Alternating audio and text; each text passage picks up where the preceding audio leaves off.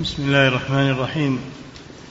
الحمد لله رب العالمين والصلاة والسلام على نبينا محمد وعلى آله وأصحابه أجمعين. أما بعد قال المصنف رحمه الله تعالى في الصحيح عن أبي هريرة رضي الله عنه قال قال رسول الله صلى الله عليه وسلم تعس عبد الدينار تعس عبد الدرهم. تعس عبد الخميصة تعس عبد الخميلة. إن أعطي رضي وإن لم يعط سخط. تعس وانتكس وإذا شيك فلا انتقش طوبى لعبد آخذ بعنان فرسه في سبيل الله. أشعث رأسه مغبرة قدماه. إن كان في الحراسة كان في الحراسة وإن كان في الساقة كان في الساقة. إن استأذن لم يؤذن له وإن شفع لم يشفع. بسم الله الرحمن الرحيم. الحمد لله رب العالمين. صلى الله وسلم على عبده ورسوله نبينا محمد وعلى آله وأصحابه أجمعين. هذا الحديث في باب؟ باب من الشرك إرادة الإنسان بعمله الدنيا. نعم. هذا الحديث في باب من الشرك إرادة الإنسان بعمله الدنيا بعمله الصالح يعني بعمله الصالح والعبادة. لا يريد وجه الله وإنما يريد طمع الدنيا. فهو يطلب الدنيا بعمل الآخرة والعياذ بالله. فهذا هو الذي أخبر عنه الرسول صلى الله عليه وسلم في هذا الحديث ودعا عليه. ومن دعا عليه الرسول صلى الله عليه وسلم فإنه خاسر ولن يفلح. هذا مما يؤكد على المسلم أن يخلص عمله لله. ولا يعمل العمل الصالح والعبادة من أجل الدنيا هذا خسران مبين. وخذلان والعياذ بالله. وهذه طريقة المنافقين. هذه طريقة المنافقين الذين هم في الدرك الأسفل من النار. ولن تجد لهم نصيرا. فهذا الحديث مما يؤكد على المسلم أن يخلص عمله الصالح لله عز وجل ولا يريد به طمعا عاجلا ولا يريد به الرياء والسمعة فإن الله جل وعلا لا يخفى عليه شيء. يعلم ما في القلوب يعلم ما في الصدور لا يخفى عليه شيء. عليه أن يخلص عمله لله عز وجل. نعم أعيد من أول. قال المصنف رحمه الله في الصحيح عن أبي هريرة رضي الله عنه قال قال رسول الله صلى الله عليه وسلم تعس عبد الدينار. تعس يعني هلك. تعاسة هي الهلاك. تعس عبد الدرهم. تعس عبد الدينار. عبد الدينار. الدينار هو النقد المضروب من الذهب. هو النقد المضروب من الذهب. والدرهم هو النقد المضروب من الفضة. وهذه سكة العالم من الذهب والفضة أو ما يقوم مقامهما من النقود الورقية فإنها تقوم مقام الذهب والفضة يدخلها الربا ويدخلها أحكام الذهب والفضة تجب فيها الزكاة إلى آخره. نعم. تعس عبد الدينار تعس عبد الدرهم تعس تعس يعني هلك معناه تعس هلك. وهذا دعاء عليه من الرسول صلى الله عليه وسلم. الرسول مجاب الدعوة. المواجب على المسلم أن يخلص عمله لله. الدنيا لها أعمال خاصة والآخرة لها أعمال خاصة.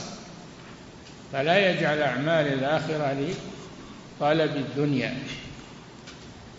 فهذا الذي يفعل هذا مذموم وعمله حابط من كان يريد الحياة الدنيا وزينتها نوفي إليهم أعمالهم فيها وهم فيها لا يبخسون. أولئك الذين ليس لهم في الآخرة إلا النار وحبط ما صنعوا فيها وباطل ما كانوا يعملون. هذا مما يحذر المسلم أن يلتمس الدنيا بعمل الآخرة. وهذا مقصد دني والعياذ بالله. عمل الآخرة يراد به الجنة من الله عز وجل ويراد به رضا الله والتقرب إليه. ولا يجعل لطلب الدنيا فهذا عليه هذا الوعيد. الشديد. نعم. تعس عبد الخميصة تعس عبد الخميلة. الخميصة كساء معروف يلبس. فإذا كان يطلب الخميصة والخميلة والقطيفة فهذا ليس له من عمله إلا الخذلان والبطلان والعياذ بالله. إذا كان يريد الدنيا الدنيا لها أعمال أخرى. مكاسب وجوه المكاسب التي البيع والشراء الزراعة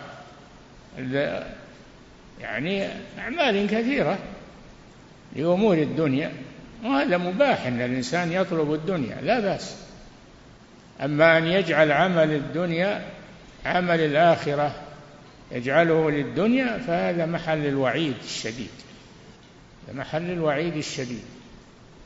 والذي يطلب الدنيا ليستعين بها على عبادة الله وعلى طاعة الله يكون عمله من أعمال الآخرة ويؤجر عليه. نعم.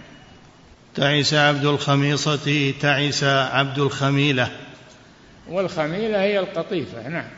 إن أعطي رضي نعم. وإن لم يعطى سخط. نعم. هؤلاء هذه صفتهم. عباد الدنيا هذه صفتهم. إن أعطوا من الدنيا رضوا وإن لم يعطى من الدنيا سخط. فهو يعمل لأجل الدنيا. فهو عبد عبد للخميصة عبد للخميلة. يعني ليس عبدا لله عز وجل بمعنى أن يخلص عمله لله يعبد الله بعمله بل هو حسب ما نوى.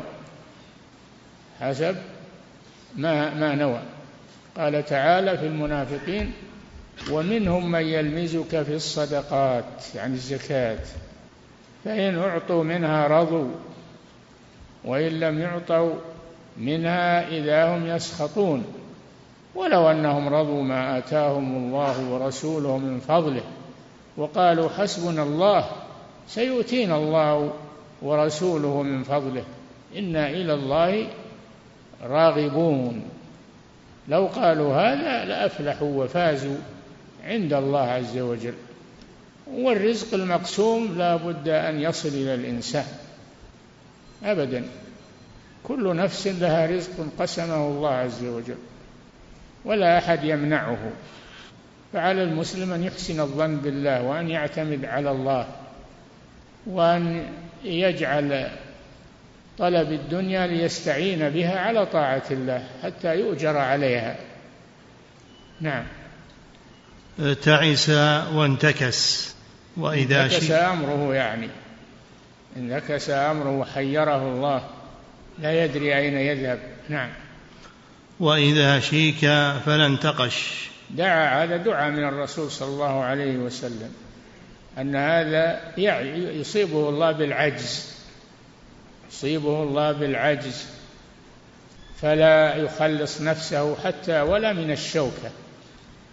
يعجز أن يأخذ الشوكة من رجله أو من بدنه لأن الله عاقبه وأصابه بالعجز. نعم. طوبى لعبد آخذ بعنان فرسه في سبيل الله. طوبى يعني الجنة أو شجرة في الجنة. لمن تكون؟ لعبد. آخذ بعنان فرسه في سبيل الله. أشعث رأسه. لعبد آخذ بعنان فرسه في سبيل الله. يجاهد في سبيل الله عز وجل. والخيل من أدوات الجهاد.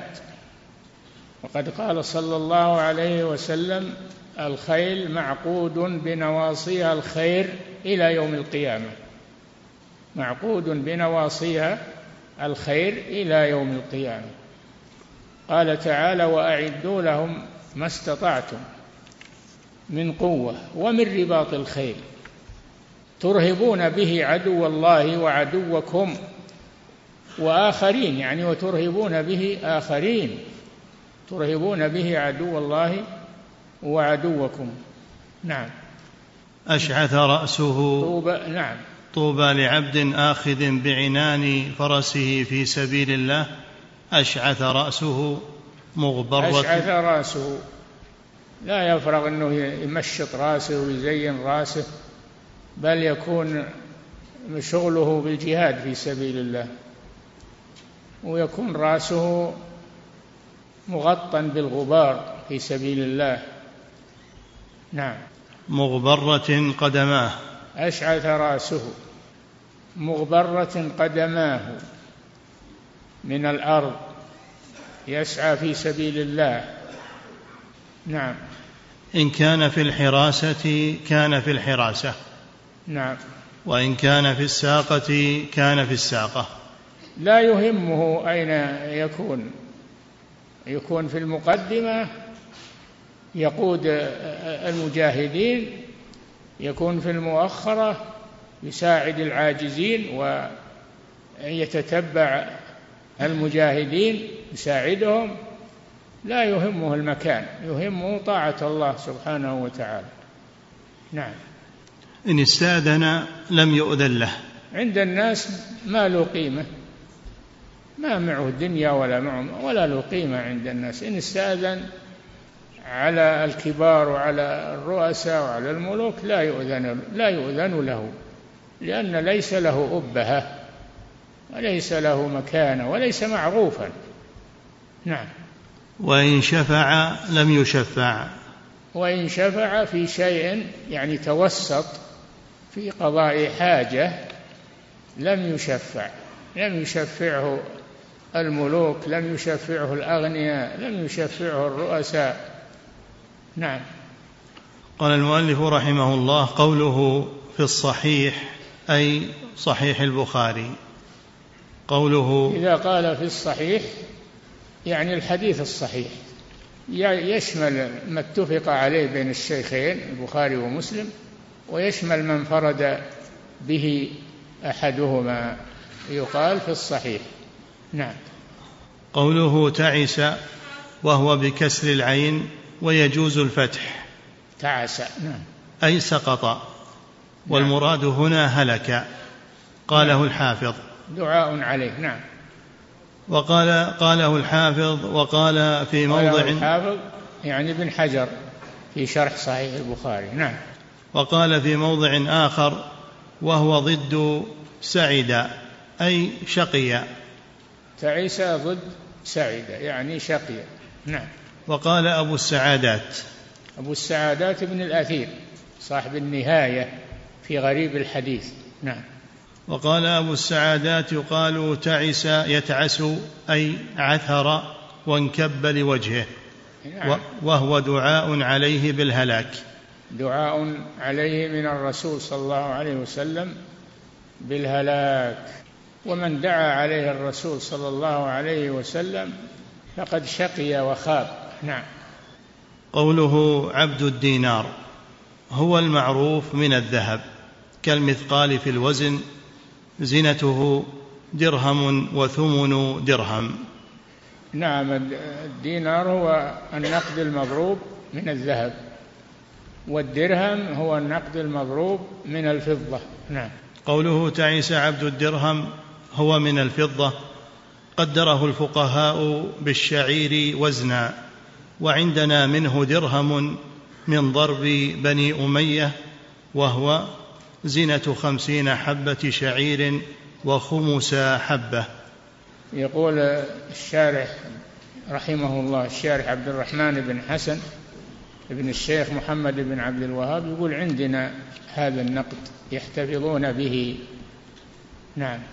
وعندنا منه درهم من ضرب بني أمية وهو زنة خمسين حبة شعير وخمس حبة سماه سماه عبدا له لكونه هو المقصود بعمله. فكل من توجه بقصده لغير الله فقد جعله شريكا لله في عبوديته كما هو حال الأكثر. نعم. قوله تعس عبد الخميصة. قال أبو السعادات هو ثوب خز أو صوف معلم. وقيل لا تسمى خميصة إلا أن تكون سوداء معلمة وتجمع على خمائص. والخميلة بفتح خميصة ثوب مخطط معلم يعني مخطط. وكانت عند الرسول صلى الله عليه وسلم خميصة. نعم. والخميلة بفتح الخاء المعجمة. قال أبو السعادات ذات الخمل ثياب لها خمل من أي شيء كان. نعم. قوله تعس وانتكس.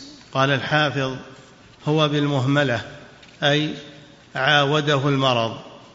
نعم. وقال أبو السعادات أي انقلب على رأسه وهو دعاء عليه بالخيبة. نعم. قال الطيبي. فيه قال الطيبي فيه قال الطيبي. قال الطيبي فيه الترقي بالدعاء عليه لأنه إي نعم من من أخف إلى أشد. نعم. قال الطيبي فيه الترقي بالدعاء عليه لأنه إذا تعس انكب على وجهه فإذا انتكس انقلب على رأسه بعد أن سقط. قوله وإذا شيك أي أصابته شوكة فلا انتقش أي فلا يقدر على إخراجها بالمنقاش. قال يصاب بالعجز فلا يستطيع أن يخرج الشوكة من جسده. نعم. أي فلا يقدر على إخراجها بالمنقاش قاله أبو السعادات. والمراد انتقش يعني استعمل المنقاش الذي يخرج به الشوك. نعم. والمراد أن من كانت هذه حاله فإنه يستحق أن يدعى عليه بما يسوءه في العواقب. نعم. ومن كانت هذه حاله من كان همه الدنيا من كان يريد الحياة الدنيا وزينتها نوفي إليهم أعمالهم فيها وهم فيها لا يبخسون. أولئك الذين ليس لهم في الآخرة إلا النار. حبط ما صنعوا فيها وباطل ما كانوا يعملون. نوفي نوفي إليهم أعمالهم فيها. هذا مقيد بقوله من كان يريد العاجلة عجلنا له فيها ما نشاء لمن نريد قيده بالإرادة. يعني أراد الله قد يريد ولا ولا يريد الله له ذلك ويحرم. حتى من الدنيا يحرم. نعم. والمراد أن من كانت هذه حاله فإنه يستحق أن يدعى عليه بما يسوءه في العواقب. نعم. ومن كانت هذه حاله فلا بد أن يجد أثر هذه الدعوات من الوقوع فيما يضره في عاجل دنياه وآجل آخرة وآجل أخرى. أي نعم هذا دعاء عام يصيب كل من اتصف بهذه الصفة إلى آخر الدنيا. ففيه التحذير من إرادة الإنسان بعمله عمله الصالح يريد به الدنيا. نعم. قال شيخ الإسلام فليحذر المسلم من هذا. إنه إنه يستعمل امور الآخرة لأجل الدنيا. هذه خسارة عظيمة. يتعلم العلم النافع من أجل الوظيفة.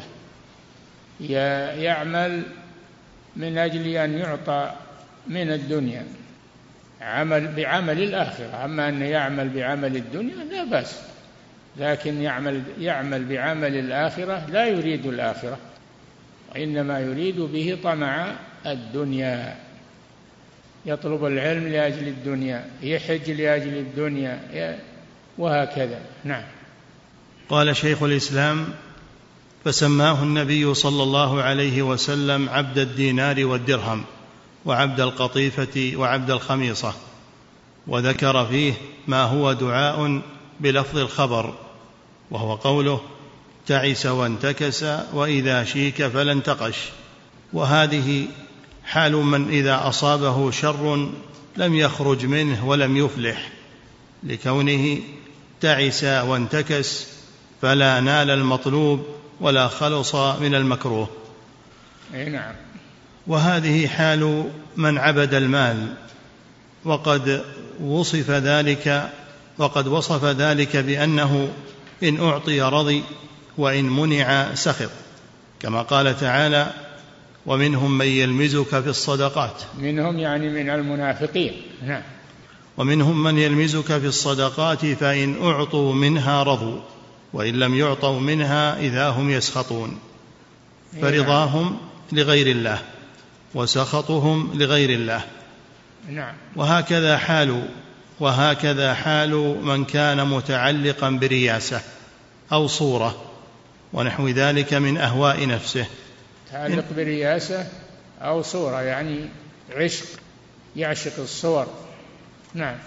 وهكذا حال من كان متعلقا برياسة أو صورة ونحو ذلك من أهواء نفسه إن حصل له رضي وإن لم يحصل له سخط فهو فهذا عبد ما يهواه من ذلك وهو رقيق له إذ الرق والعبودية في الحقيقة هو رق القلب وعبوديته فما استرق القلب واستعبده فهو عبده.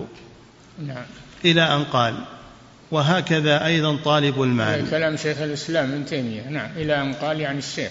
نعم. إلى أن قال وهكذا أيضا طالب المال فإن ذلك يستعبده ويسترقه. وهذه الأمور نوعان فمنها ما يحتاج إليه العبد كما يحتاج إلى طعامه وشرابه ومنكحه ومسكنه ونحو ذلك فهذا يطلبه من الله ويرغب ويرغب إليه فيه فيكون المال عنده يستعمله في حاجته بمنزلة حماره الذي يركبه وبساطه الذي يجلس عليه من غير أن يستعبده فيكون هلوعا. نعم. ومنها ما لا يحتاج إليه العبد فهذا ينبغي الا يعلق قلبه بها. فإذا تعلق قلبه بها صار مستعبدا لها وربما صار مستعبدا ومعتمدا على غير الله فيها. فلا يبقى معه حقيقة العبودية لله ولا حقيقة التوكل عليه بل فيه شعبة من العبادة لغير الله وشعبة من التوكل على غير الله. وهذا من أحق الناس وهذا من أحق الناس بقوله صلى الله عليه وسلم تعس عبد الدينار تعس عبد الدرهم تعس عبد الخميصة تعس عبد الخميلة وهذا هو عبد لهذه الأمور.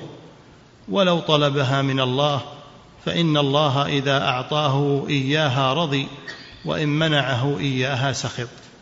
يعني رضي على الله وسخط على الله جل وعلا. نعم. وإنما عبد الله من يرضيه ما يرضي الله ويسخطه ما يسخط الله ويحب ما أحب الله ما ويحب ما أحب الله ورسوله نعم. ويبغض ما أبغض الله ورسوله نعم. ويوالي أولياء الله ويعادي أعداء الله فهذا الذي استكمل الإيمان. انتهى ملخصا. انتهى من كلام الشيخ. نعم. قوله طوبى لعبد قال أبو السعادات طوبى اسم الجنة وقيل هي شجرة فيها. نعم.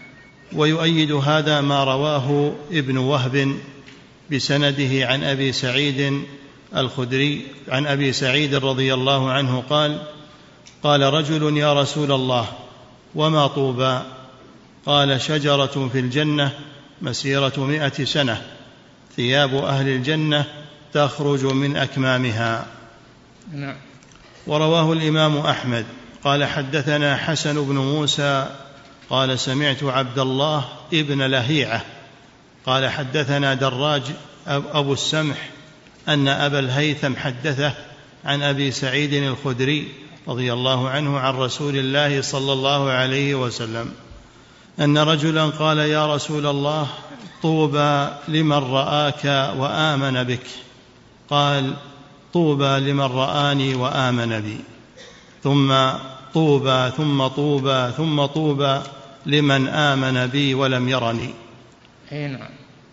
قال له رجل وما طوبى؟ قال شجرة في الجنة مسيرة مائه عام. ثياب أهل الجنة تخرج من أكمامها وله شواهد في الصحيحين وغيرهما. وقد روى ابن جرير عن وهب بن منبه ها هنا أثرا. شواهد في الصحيحين فلا يقال هذا من رواية ابن لهيعة وابن لهيعة معروف أنه ضعيف في الرواية بل له شواهد تقوي. نعم. وقد روى ابن جرير عن وهب بن منبه ها هنا أثرا غريبا عجيبا. قال وهب وقد روى ابن جرير. عن وهب بن منبه ها هنا اثرا غريبا عجيبا قال وهب بن منبه هذا من أحبار من أحبار اليهود في اليمن. هداه الله للإسلام فأسلم. هو كعب الأحبار وهمام. نعم. قال وهب رحمه الله تعالى. وهب بن منبه وهمام بن منبه. هؤلاء من أحبار اليهود في اليمن. من وكعب الأحبار. من الله عليهم فأسلموا. نعم. قال وهب رحمه الله تعالى إن في الجنة شجرة يقال لها طوبى. يسير الراكب في ظلها مائه عام لا يقطعها. زهرها رياط وورقها برود وقضبانها عنبر وبطحاؤها ياقوت وترابها كافور ووحلها مسك. يخرج من أصلها أنهار الخمر واللبن والعسل وهي مجلس الخمر في الجنة. ما هو مثل خمر الدنيا خبيث. خمر الجنة طيب ليس فيه غول يعني لا يغتال العقول. لأن خمر الدنيا تغتال العقول ويسكرون. أما خمر الجنة فهي طيبة منزوع منها ما كان في خمر الدنيا من الآفات. نعم. يخرج من أصلها أنهار الخمر واللبن والعسل وهي مجلس لأهل الجنة فبينما هم في مجلسهم إذ أتتهم الملائكة من ربهم يقودون نجبا مزمومه بسلاسل من ذهب وجوهها كالمصابيح من حسنها ووبرها كخز المرعزي من لينه. عليها رحال ألواحها من ياقوت ودفوفها من ذهب وثيابها من سندس واستبرق فينيخونها ويقولون إن ربنا أرسلنا إليكم لتزوروه وتسلموا عليه. قال فيركبونها. قال فهي أسرع من الطائر وأوطأ من الفراش نجبا من غير مهنة يسير الراكب إلى جنب أخيه وهو يكلمه ويناجيه. لا تصيب أذن راحلة منها أذن صاحبتها ولا ورك راحلة ورك الاخرى حتى إن الشجرة لتتنحى عن طريقهم لئلا تفرق بين الرجل وأخيه. قال فيأتون إلى الرحمن الرحيم فيسفر لهم عن وجهه الكريم حتى ينظروا إليه. فإذا رأوه قالوا اللهم أنت السلام ومنك السلام وحق لك الجلال والإكرام. قال فيقول ربنا تبارك وتعالى عند ذلك أنا السلام ومني السلام وعليكم حقت رحمتي ومحبتي ومرحبا بعبادي الذين خشوني بالغيب وأطاعوا أمري. خشوني في الغيب ولم يروه في الدنيا. آمنوا به ولم يروه في الدنيا فيتجلى لهم في الآخرة ويرونه عيانا بأبصارهم. نعم. ومرحبا بعبادي الذين خشوني بالغيب وأطاعوا أمري. قال فيقولون ربنا إنا لم نعبدك حق عبادتك ولم نقدرك حق قدرك فأذن لنا بالسجود قدامك. قال فيقول الله تعالى إنها ليست بدار نصب ولا عبادة. ولكن نعم الدنيا دار العمل والآخرة دار الجزاء. الدنيا دار عمل ولا جزاء والآخرة دار جزاء ولا عمل. نعم. فيقول فيقول الله تعالى إنها ليست بدار نصب ولا عبادة ولكنها دار ملك ونعيم. وإني قد رفعت عنكم نصب العبادة فسلوني ما شئتم. فإن لكل رجل منكم أمنيته فيسألونه. حتى إن أقصرهم أمنية ليقول ربي تنافس أهل الدنيا في دنياهم فتضايقوا. رب فآتني مثل كل شيء كانوا فيه من يوم خلقتها إلى أن انتهت الدنيا. فيقول الله تعالى لقد قصرت بك اليوم أمنيتك. ولقد سألت دون منزلتك. هذا لك مني وسأتحفك بمنزلتي لأنه ليس في عطائي نكد ولا قصر يد. قال ثم يقول اعرضوا على عبادي ما لم تبلغ أمانيهم ولم يخطر لهم على بال. قال فيعرضون عليهم حتى تقصر بهم أمانيهم التي في أنفسهم. فيكون فيما يعرضون عليهم براذين مقرنة على كل أربعة منها سرير من ياقوتة واحدة على كل سرير منها قبة من ذهب مفرغة في كل قبة منها فرش من فرش الجنة مظاهرة في كل قبة منها جاريتان من الحور العين على كل جارية منها ثوبان من ثياب الجنة.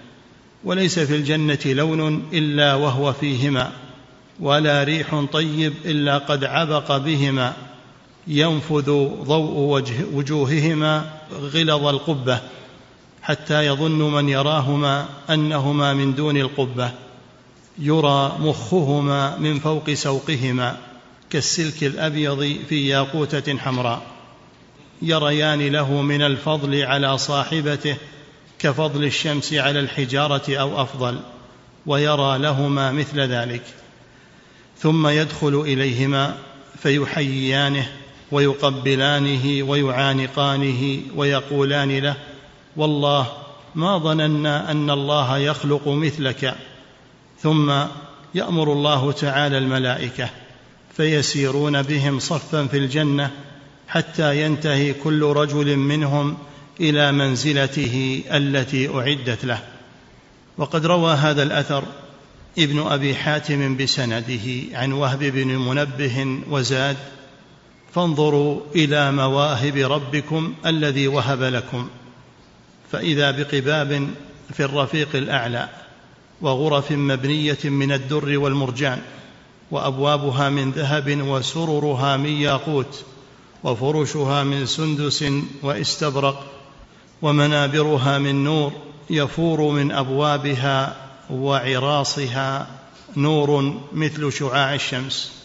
عنده مثل الكوكب الدري في النهار المضيء. وإذا بقصور شامخة في أعلى عليين من الياقوت يزهوها نورها فلولا أنه مسخر إذا لالتمع الأبصار. فما كان من تلك القصور من الياقوت الأبيض فهو مفروش بالحرير الأبيض وما كان منها من الياقوت الأخضر فهو مفروش بالسندس الأخضر وما كان منها من الياقوت الأصفر فهو مفروش بالأروجان بالأرجوان الأصفر مبوبة بالزمرد الأخضر والذهب الأحمر والفضة البيضاء قوائمها وأركانها من الجوهر وشرفها قباب من لؤلؤ وبروجها غرف من المرجان. فلما انصرفوا إلى ما أعطاهم ربهم قربت لهم براذين من ياقوت أبيض منفوخ فيها الروح تحتها الولدان المخلدون بيد كل وليد منهم حكمة برذون من تلك البراذين ولجمها وأعنتها من فضة بيضاء منظومة بالدر والياقوت سروجها سرر موضونه سرر موضونة مفروشة بالسندس والاستبرق فانطلقت بهم تلك البراذين تزف بهم ينظرون رياض الجنة. فلما انتهوا إلى منازلهم وجدوا الملائكة قعودا على منابر من نور ينتظرونهم ليزوروهم ويصافحوهم ويهنئوهم كرامة ربهم.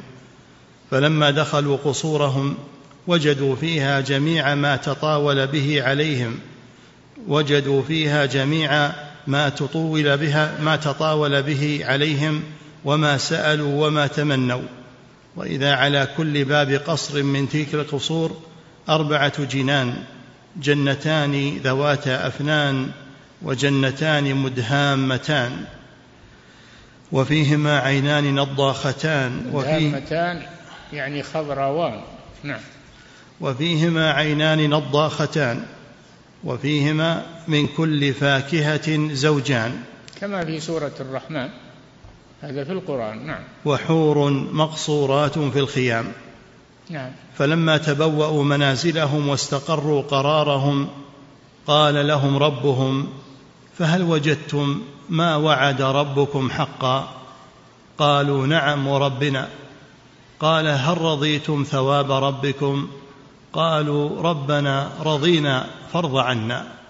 قال فبرضاي عنكم أحللتكم داري ونظرتم إلى وجهي. فعند ذلك قالوا الحمد لله الذي أذهب عنا الحزن. إن ربنا لغفور شكور. الذي أحلنا دار المقامة من فضله. لا يمسنا فيها نصب ولا يمسنا فيها لغوب.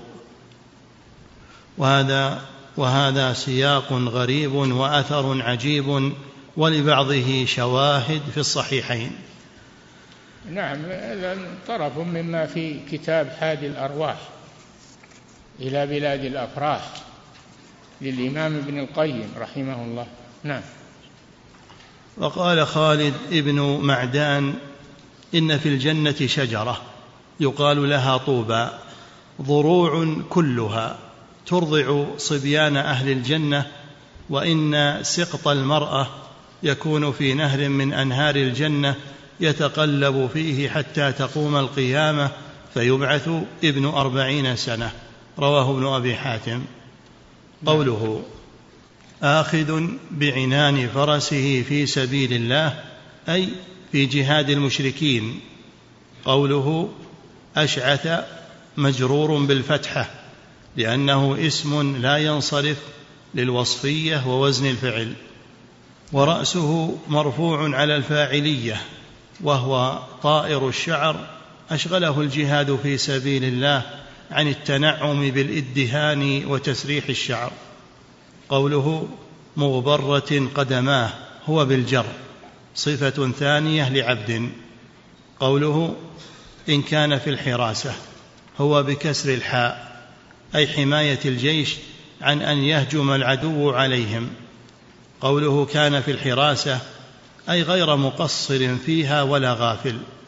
وهذا اللفظ يستعمل في حق من قام بالأمر على وجه الكمال. قوله وإن كان في الساقة كان في الساقة أي في مؤخرة الجيش. أي يقلب نفسه في مصالح الجهاد فكل مقام يقوم فيه. إن كان ليلا أو نهارا رغبة في رضا الله وطلبا لثوابه ومحبة لطاعته. قال ابن الجوزي هذه صفة المجاهدين في سبيل الله. نعم. قال ابن الجوزي وهو خامل الذكر لا يقصد السمو. وقال يعني ما يهمه يكون في الساقة أو في المقدمة أو آه، يكون في الحراسة أو يكون ما يهمه هذا يهمه الجهاد في سبيل الله في أي مكان كان. نعم. قال ابن الجوزي وهو خامل الذكر لا يقصد السمو وقال الخلخالي لا يقصد السمو لا يقصد الارتفاع يعني. نعم. وقال الخلخالي المعنى ائتماره بما بما أمر وإقامته حيث أقيم لا يفقد من مكانه. وإنما ذكر الحراسة والساقة لأنهما أشد مشقة انتهى. وفيه فضل الحراسة في سبيل الله. نعم. قوله عينان في الحديث عينان لا تمسهما النار. عين بكت من خشية الله وعين باتت تحرس في سبيل الله. نعم. قوله إن استأذن لم يؤذن له أي إذا استأذن على الأمراء ونحوهم لم يأذنوا له لأنه لا جاه له عندهم ولا منزلة لأنه ليس من طلابها وإنما يطلب ما عند الله لا يقصد بعمله سواه. قوله وإن شفع بفتح أوله وثانيه قوله لم يشفع بفتح الفاء مشددة يعني لو ألجأته الحال إلى أن يشفع في أمر يحبه الله ورسوله. لم تقبل شفاعته عند الأمراء ونحوهم. لأنه غير معروف. نعم. وروى الإمام أحمد ومسلم عن أبي هريرة رضي الله عنه مرفوعا رب أشعث مدفوع بالأبواب لو أقسم على الله لأبره. نعم. قال الحافظ فيه ترك حب الرياسة والشهرة. وفضل الخمول والتواضع انتهى. الخمول والتواضع لله سبحانه وتعالى. نعم.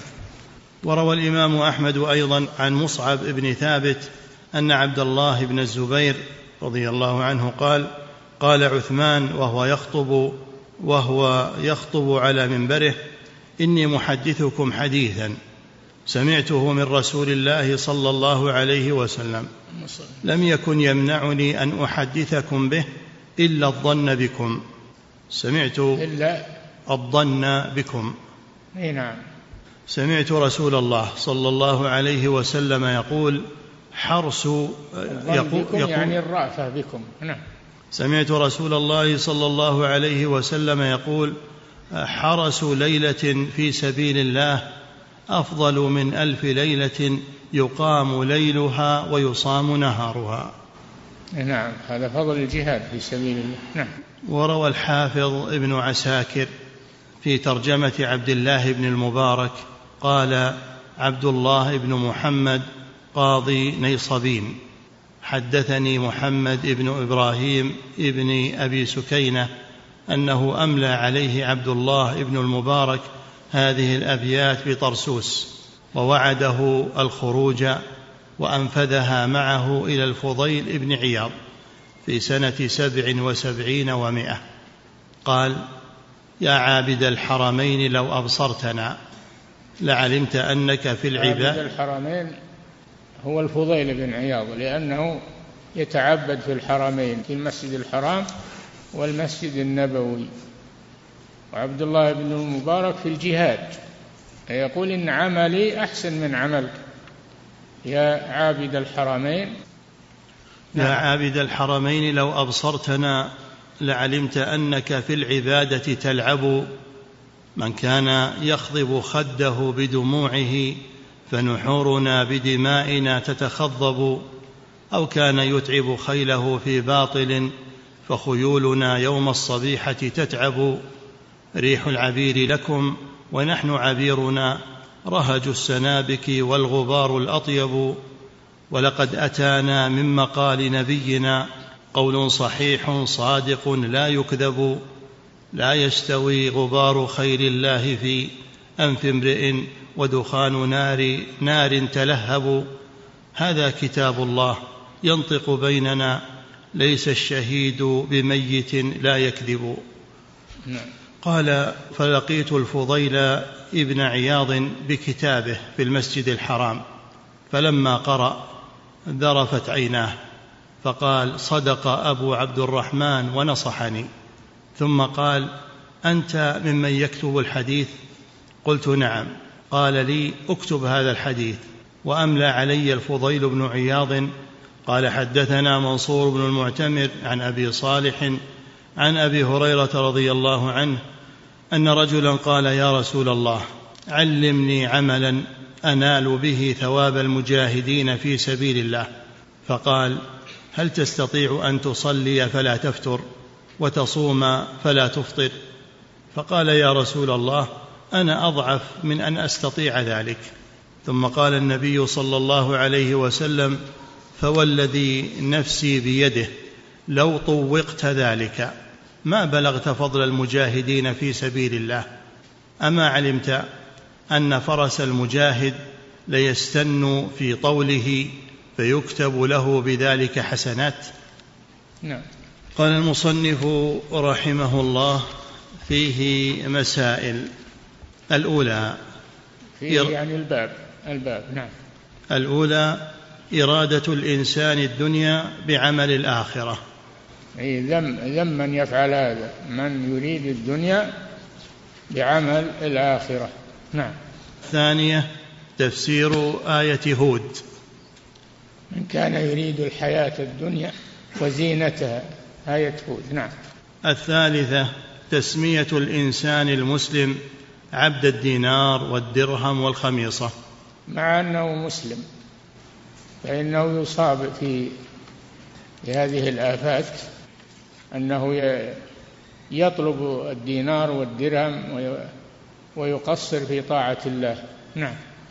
الرابعة تفسير ذلك بأنه إن أعطي رضي وإن لم يعط سخط يعني تفسير كون عبد الدينار وعبد الدرهم أنه إذا أعطي رضي وإن لم يعطى سخط إذا فهو عبد للدينار والدرهم يسخط إذا لم يعطى ويرضى إذا أعطي. ولا يسخط لأجل إنكار المنكر أو يرضى بالطاعة وإنما همه الدراهم. نعم. الخامسة قوله تعس وانتكس. نعم. دعا عليه بدعوتين. تعس أي خسر وانتكس يعني انتكس على على عقبيه. فلا فيتحير في أمره. نعم. السادسة قوله وإذا شيك فلا انتقش يصاب بالعجز. يصاب بالعجز. فلا يقدر أن يأخذ الشوكة من بدنه. نعم. السابعة الثناء على المجاهد الموصوف بتلك الصفات. إي نعم. طوبى لعبد آخذ بعنان فرسه في سبيل الله. إن كان في الساقة كان في الساقة وإن كان إلى آخره. فدعا له الرسول صلى الله عليه وسلم بأن يعطى طوبى وهي شجرة في الجنة نعم. قال المصنف رحمه الله باب من أطاع العلماء والأمراء في تحريم ما أحل الله أو تحليل ما حرم الله فقد اتخذهم أربابا من دون الله. يكفي نقف عند هذا. نعم. فضيلة الشيخ وفقكم الله. هذا سائل يقول النفاق هل يكون داخلا في الشرك؟ لا النفاق النفاق والعياذ بالله أن يظهر الخير ويبطن الشر. هذا النفاق أن يظهر الخير ويبطن الشر. هذا النفاق. نعم. فضيلة الشيخ وفقكم الله هذا سائل يقول أتينا إلى هذه البلاد المباركة للعمل في تدريس القرآن الكريم. سؤاله هل يدخل هذا العمل في طلب الدنيا حيث إننا نتقاضى راتبا شهريا على هذا؟ لا بأس بذلك وهذا شيء طيب. قال صلى الله عليه وسلم إن أحق ما أخذتم عليه اجرا كتاب الله. فلا بأس بذلك. هذا عون على الطاعة. نعم. فضيلة الشيخ وفقكم الله هذا سائل يقول هناك من يدرس ويحفظ القرآن في الحلقات لأجل أن يحفظ كتاب الله ولأجل أن يأخذ الجوائز المترتبة على ذلك فهل هذا ممنوع شرعا؟ لا ما هو ممنوع شرعا. الجوائز تعينه على تعلم كتاب الله وهي مما أباح الله سبحانه وتعالى. نعم. فضيلة الشيخ وفقكم الله هذا سائل يقول من أراد بعمله الصالح الدنيا فقط فهل يعد هذا من الشرك الأكبر أو من الشرك الأصغر؟ لا ما يعد من الشرك الأكبر لكنه يكون خاسرا خسارة كبيرة. إذا كان هذا قصده نعم. فضيلة الشيخ وفقكم الله هذا سائل يقول جاء في الحديث بلغوا عني ولو آية وحدثوا عن بني إسرائيل ولا حرج. يقول ما المقصود بقوله عليه الصلاة والسلام حدثوا عن بني إسرائيل ولا حرج؟ يعني الروايات الإسرائيلية حدثوا بها لأن فيها فائدة وفيها عبرة. ما لم تكن مكذوبة. ما لم تكن مكذوبة. تعرفون أنها مكذوبة. نعم. فضيلة الشيخ وفقكم الله هذا سائل يقول من يدرس في الكليات الشرعية ويطلب العلم الشرعي رجاء الدنيا والآخرة ما حكم هذا العمل؟ لا بأس بذلك. الدنيا تخدم الآخرة. ولو لم يأخذ من الدنيا ما استطاع ما استطاع أن يعمل للآخرة. الدنيا عون على طلب الآخرة. الحمد لله. نعم. فضيلة الشيخ وفقكم الله هذا سائل يقول كيف يستطيع المسلم معالجة نيته في عمل في عمل الآخرة؟ فيكون لأجل الدنيا كيف يستطيع أن يعالج ذلك؟ إي نعم يستطيع. يستطيع أن يغير نيته من طلب الدنيا إلى طلب الآخرة. يستطيع أن يغير نيته ويحتسب الأجر عند الله سبحانه وتعالى. نعم.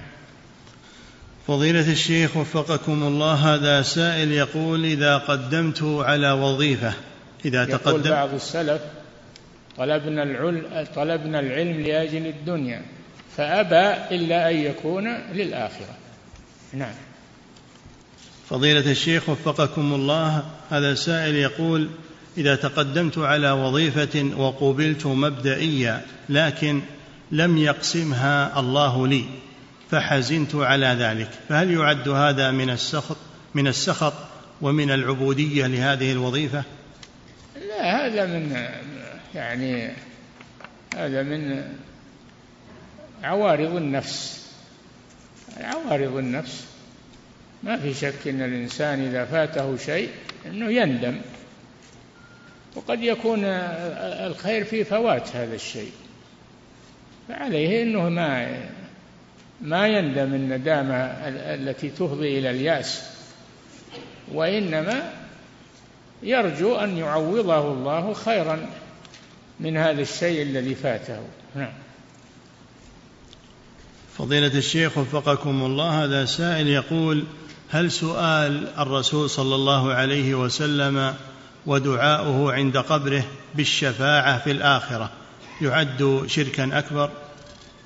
إيش؟ هل سؤال الرسول صلى الله عليه وسلم ودعاؤه عند قبره بالشفاعة في الآخرة يعد شركا؟ دعاؤه؟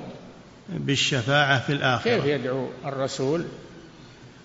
لا يدعو الله عز وجل. ويقول اللهم شفع في رسولك وعبادك الصالحين. يطلب الشفاعة من الله ما يطلبها من الرسول ولا من الصالحين وإنما يطلبها من الله عز وجل لأن الشفاعة ملك لله. قل لله الشفاعة جميعا فتطلب من الله. نعم فضيلة الشيخ وفقكم الله هذا سائل يقول هناك من يقول بأن الصحابة رضوان الله عليهم أخذوا العلم عن بعض أهل الكتاب ككعب الأحبار في أمور الغيب فهل هذا صحيح؟ وش يدري عن هذا؟ يقول على الصحابة ما لا يعلم أخذوا العلم عن رسول الله صلى الله عليه وسلم ما أخذوا عن أهل الكتاب. نعم. فضيلة الشيخ وفقكم الله هذا سائل يقول آه، انتشر عند بعض الشباب أنهم يضعون مطاطا من البلاستيك في أيديهم على هيئة الإسوارة ولا يريدون به سوى الزينة ولا يعتقدون فيه شيئا فما حكم ذلك؟ لا يجوز هذا. السوار إنما هو للنساء. الرجل ما يحط سواره على يده. الأسورة للنساء. نعم. فضيلة الشيخ وفقكم الله هذا سائل يقول سؤال من خارج هذه البلاد. يقول عندنا في بلادنا أرض جعلت مقبرة فهل يجوز أن تغرس الأشجار على طول جدارها أو محيطها ليستظل بها الناس من شدة الحر؟ لا جدار المقبرة يجرد من وضع الزينة عليه أو الكتابات أو يكون حافظا للمقبرة فقط ولا يزين أو توضع عليه النقوش أو ما أشبه ذلك. وقد صدر فتوى من اللجنة الدائمة لما سئلوا عن جدار مقبرة مقبرة في الرياض قالوا نزين واجهتها واجهة الجدار. فصدرت الفتوى بمنع ذلك لأن هذا يفضي إلى تعظيم القبور و... أي نعم.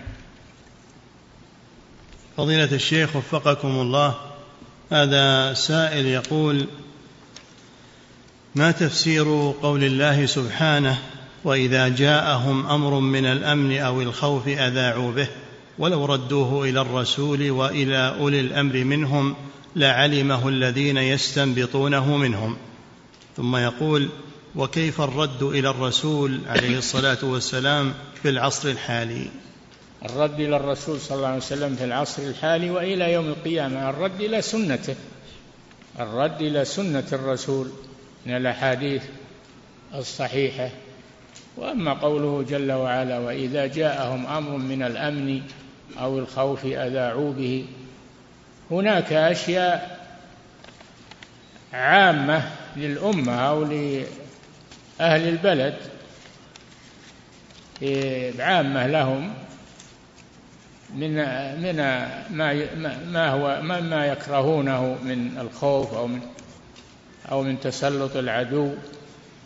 هذا ما يسند إلى العوام وإلى يسند إلى أهل العلم وإلى أهل الرأي من من الأمراء والعلماء اللي يحلون المشاكل ولا يهرجون به الناس في المجالس وإنما يرفع إلى إلى العلماء إلى الرسول في حياته وإلى أهل العلم من بعده من بعد الرسول صلى الله عليه وسلم.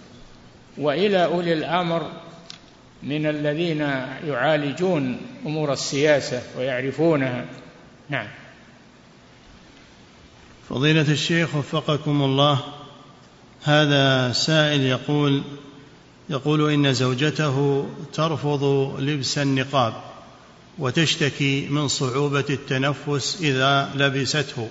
سؤاله هل أفارقها لأجل هذا أم أني أصبر عليها؟ هذا ما هو صحيح. النقاب لا لا يمنع النفس. ما يمنع النفس. هذا كذب. تلبس النقاب وتلزمها بذلك. توجبه عليها. نعم. فضيلة الشيخ وفقكم الله. هذا سائل يقول ما النصيحة لطلاب العلم وطلاب المنح الذين إذا انتهوا من دراستهم في الإجازة وذهبوا إلى بلدانهم لا يدعون الناس إلى عبادة الله وإنما ينشغلون بأمور دنياهم. لا يجوز لهم هذا. يجب عليهم أن ينشروا العلم والعقيدة الصحيحة في بلادهم. فلولا نفر من كل فرقة منهم طائفة ليتفقهوا في الدين ولينذروا قومهم إذا رجعوا إليهم لعلهم يحذرون هذه مهمتهم. نعم. فضيلة الشيخ وفقكم الله. هذا سائل يقول رجل مات وعليه صيام شهر رمضان لم يصمه بسبب مرض الموت. ما الواد بسبب؟ مرض الموت يقول؟ ما عليه شيء. إذا أصابه المرض ولم يستطع الصيام وما عليه الصيام إذا صار ما يستطيع. ولا يقضى عنه. نعم. إذا مات فيه في هذا المرض ولم يتمكن من القضاء ومات في مرضه ما يقضى عنه. نعم. فضيلة الشيخ وفقكم الله هذا سائل يقول هل هناك فرق في الحكم بين المستحل للمعاصي وبين المصر على فعل المعاصي؟ اي نعم بينهما فرق. المستحل للمعاصي هذا عليه خطر من الكفر. وأما الثاني اللي ما إيه؟ مصر على فعل المعاصي. المصر هذا أخف من من الأول. أخف من الأول لكن يخاف عليه من العقوبة ويخاف عليه من طمس البصيرة وطمس القلب. نعم. فضيلة الشيخ وفقكم الله هذا سائل يقول يستدل الوجودية بهاتين الآيتين وهي قوله سبحانه وهو معكم أينما كنتم وقوله وهو الذي في السماء إله وفي الأرض إله على أن الله في كل مكان فما التفسير الصحيح لهما؟ التفسير الصحيح لهما ما قاله المفسرون وهو الذي في السماء إله وفي الأرض إله يعني معبود. إله يعني معبود في السماء ومعبود في الأرض وليس ذاته في الأرض. تعالى الله عن ذلك. لكن معبود في السماء ومعبود في الأرض. والثاني وهو معكم أينما كنتم. هو معكم بعلمه لا بذاته معكم بعلمه وإحاطته. سبحانه وتعالى. نعم فهي معية علم وإحاطة. المعية نوعان. معية عامة للناس كلهم المؤمن والكافر وجميع الخلق. معية عامة معناها الإحاطة والعلم بأحوالهم وأعمالهم تصرفاتهم ومعية خاصة لأهل الإيمان معهم بنصره وتأييده وإعانته. قال إنني معكما أسمع وأرى أسمع وأرى. يقول لموسى وهارون عليهما السلام. نعم. فضيلة الشيخ وفقكم الله هذا سائل من خارج هذه البلاد يقول هناك رجل نصراني يعتقد بوحدانية الله وصحة رسالة النبي صلى الله عليه وسلم لكنه لم ينطق بالشهادتين فهل يعامل على أنه مسلم؟ لا. ما يعامل على أنه مسلم حتى ينطق بالشهادتين. شهادة لا إله إلا الله شهادة أن محمدا رسول الله. وإلا فالنصارى واليهود وحتى الكفار يقول الله جل وعلا ولقد نعلم إنه لا يحزنك الذي يقولون فإنهم لا يكذبونك. ولكن الظالمين بآيات الله يجحدون. نعم. فضيلة الشيخ وفقكم الله وهذا سائل آخر يقول من أراد الإسلام فهل يجب عليه أن ينطق الشهادتين باللغة العربية أم له أن ينطق الترجمة؟ إن قدر على العربية ينطق بالعربية وإما قدر ينطق بلغته نعم. فضيلة الشيخ وفقكم الله هذا سائل يقول ما حكم التوسل إلى الله سبحانه وتعالى بالعرش والكرسي؟ لم يرد هذا لم يرد هذا. التوسل إلى الله بأسمائه وصفاته ولله الأسماء الحسنى فادعوه بها. وذروا الذين يلحدون في آياته سيجزون ما كانوا يعملون. توسل إليه بأسمائه وصفاته ولا تتوسل إليه بمخلوقاته. نعم. فضيلة الشيخ وفقكم الله هذا سائل يقول كيف التعامل مع أهل البدع أو مع المبتدع من حيث المعاملة في الدنيا والابتسام في وجهه والسلام عليه وغير ذلك؟ إذا كانت بدعته مفسقة أو مكفرة فلا تنبسط معه ولا تجالسه. أما إذا كانت بدعته دون ذلك فمع المناصحة له والبيان له إن قبل فإنك تجلس معه وإن لم يقبل فإنك تهجره. إذا كان هجره يؤثر عليه ويسبب التوبة. نعم. فضيلة الشيخ وفقكم الله هذا سائل من خارج هذه البلاد يقول امرأة ندرت إن شفى الله ابنها من مرضه وهو مقعد أنها تذهب إلى قبر البدوي وتزوره. يقول وقد شفي فهل يجب عليها الوفاء بالنذر؟ لا هذا نذر معصية. من نذر أن يعصي الله فلا يعصي الذهاب إلى قبر البدوي والتبرك به هذا معصية ولا يجوز. قبر البدوي يعبد من دون الله. قبر البدوي معروف أنهم يعبدونه يدعونه ويتبركون به. نعم. فضيلة الشيخ وفقكم الله هذا سائل يقول ما حكم لبس العقال المصنوع من الحرير الخالص؟ من؟ الحرير الخالص للرجل. الحرير الخالص لا ما يجوز للرجل يلبس الحرير الخالص. هذا للنساء نعم. فضيلة الشيخ وفقكم الله هذا السائل يقول إذا ألزم ولي الأمر الذي هو أبو البنت إذا ألزمها بأن تخلع حجابها فهل يجب عليها طاعته لأنه؟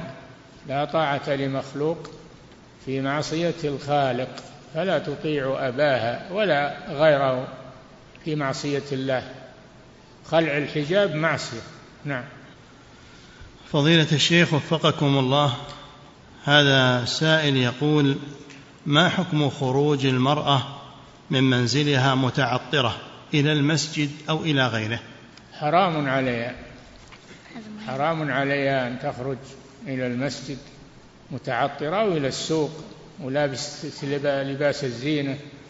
قال صلى الله عليه وسلم لا تمنعوا إماء الله مساجد الله وليخرجن تافلات. يعني لابسات لباس لا يلفت النظر ليس فيه زينة ليس فيه طيب. نعم. فضيلة الشيخ وفقكم الله هذا سائل يقول هل صحيح أن معنى الكراهة عند السلف أن معناها التحريم؟ فإذا نعم, ق... نعم معناها التحريم.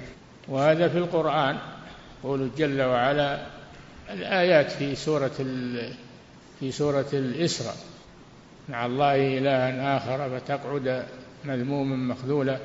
قضى ربك ألا تعبدوا إلا إياه وبالوالدين إحسانا إلى آخر الآيات.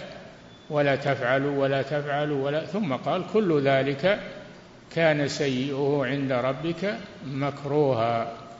مكروها يعني محرما.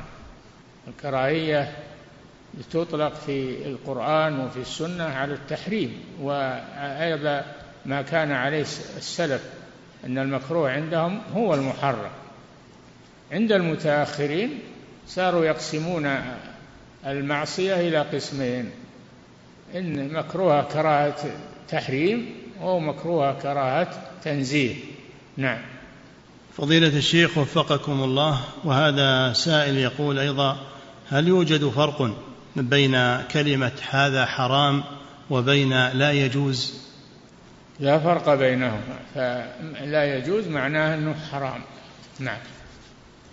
فضيلة الشيخ وفقكم الله هذا سائل يقول هل تجوز الصلاة على من انتحر؟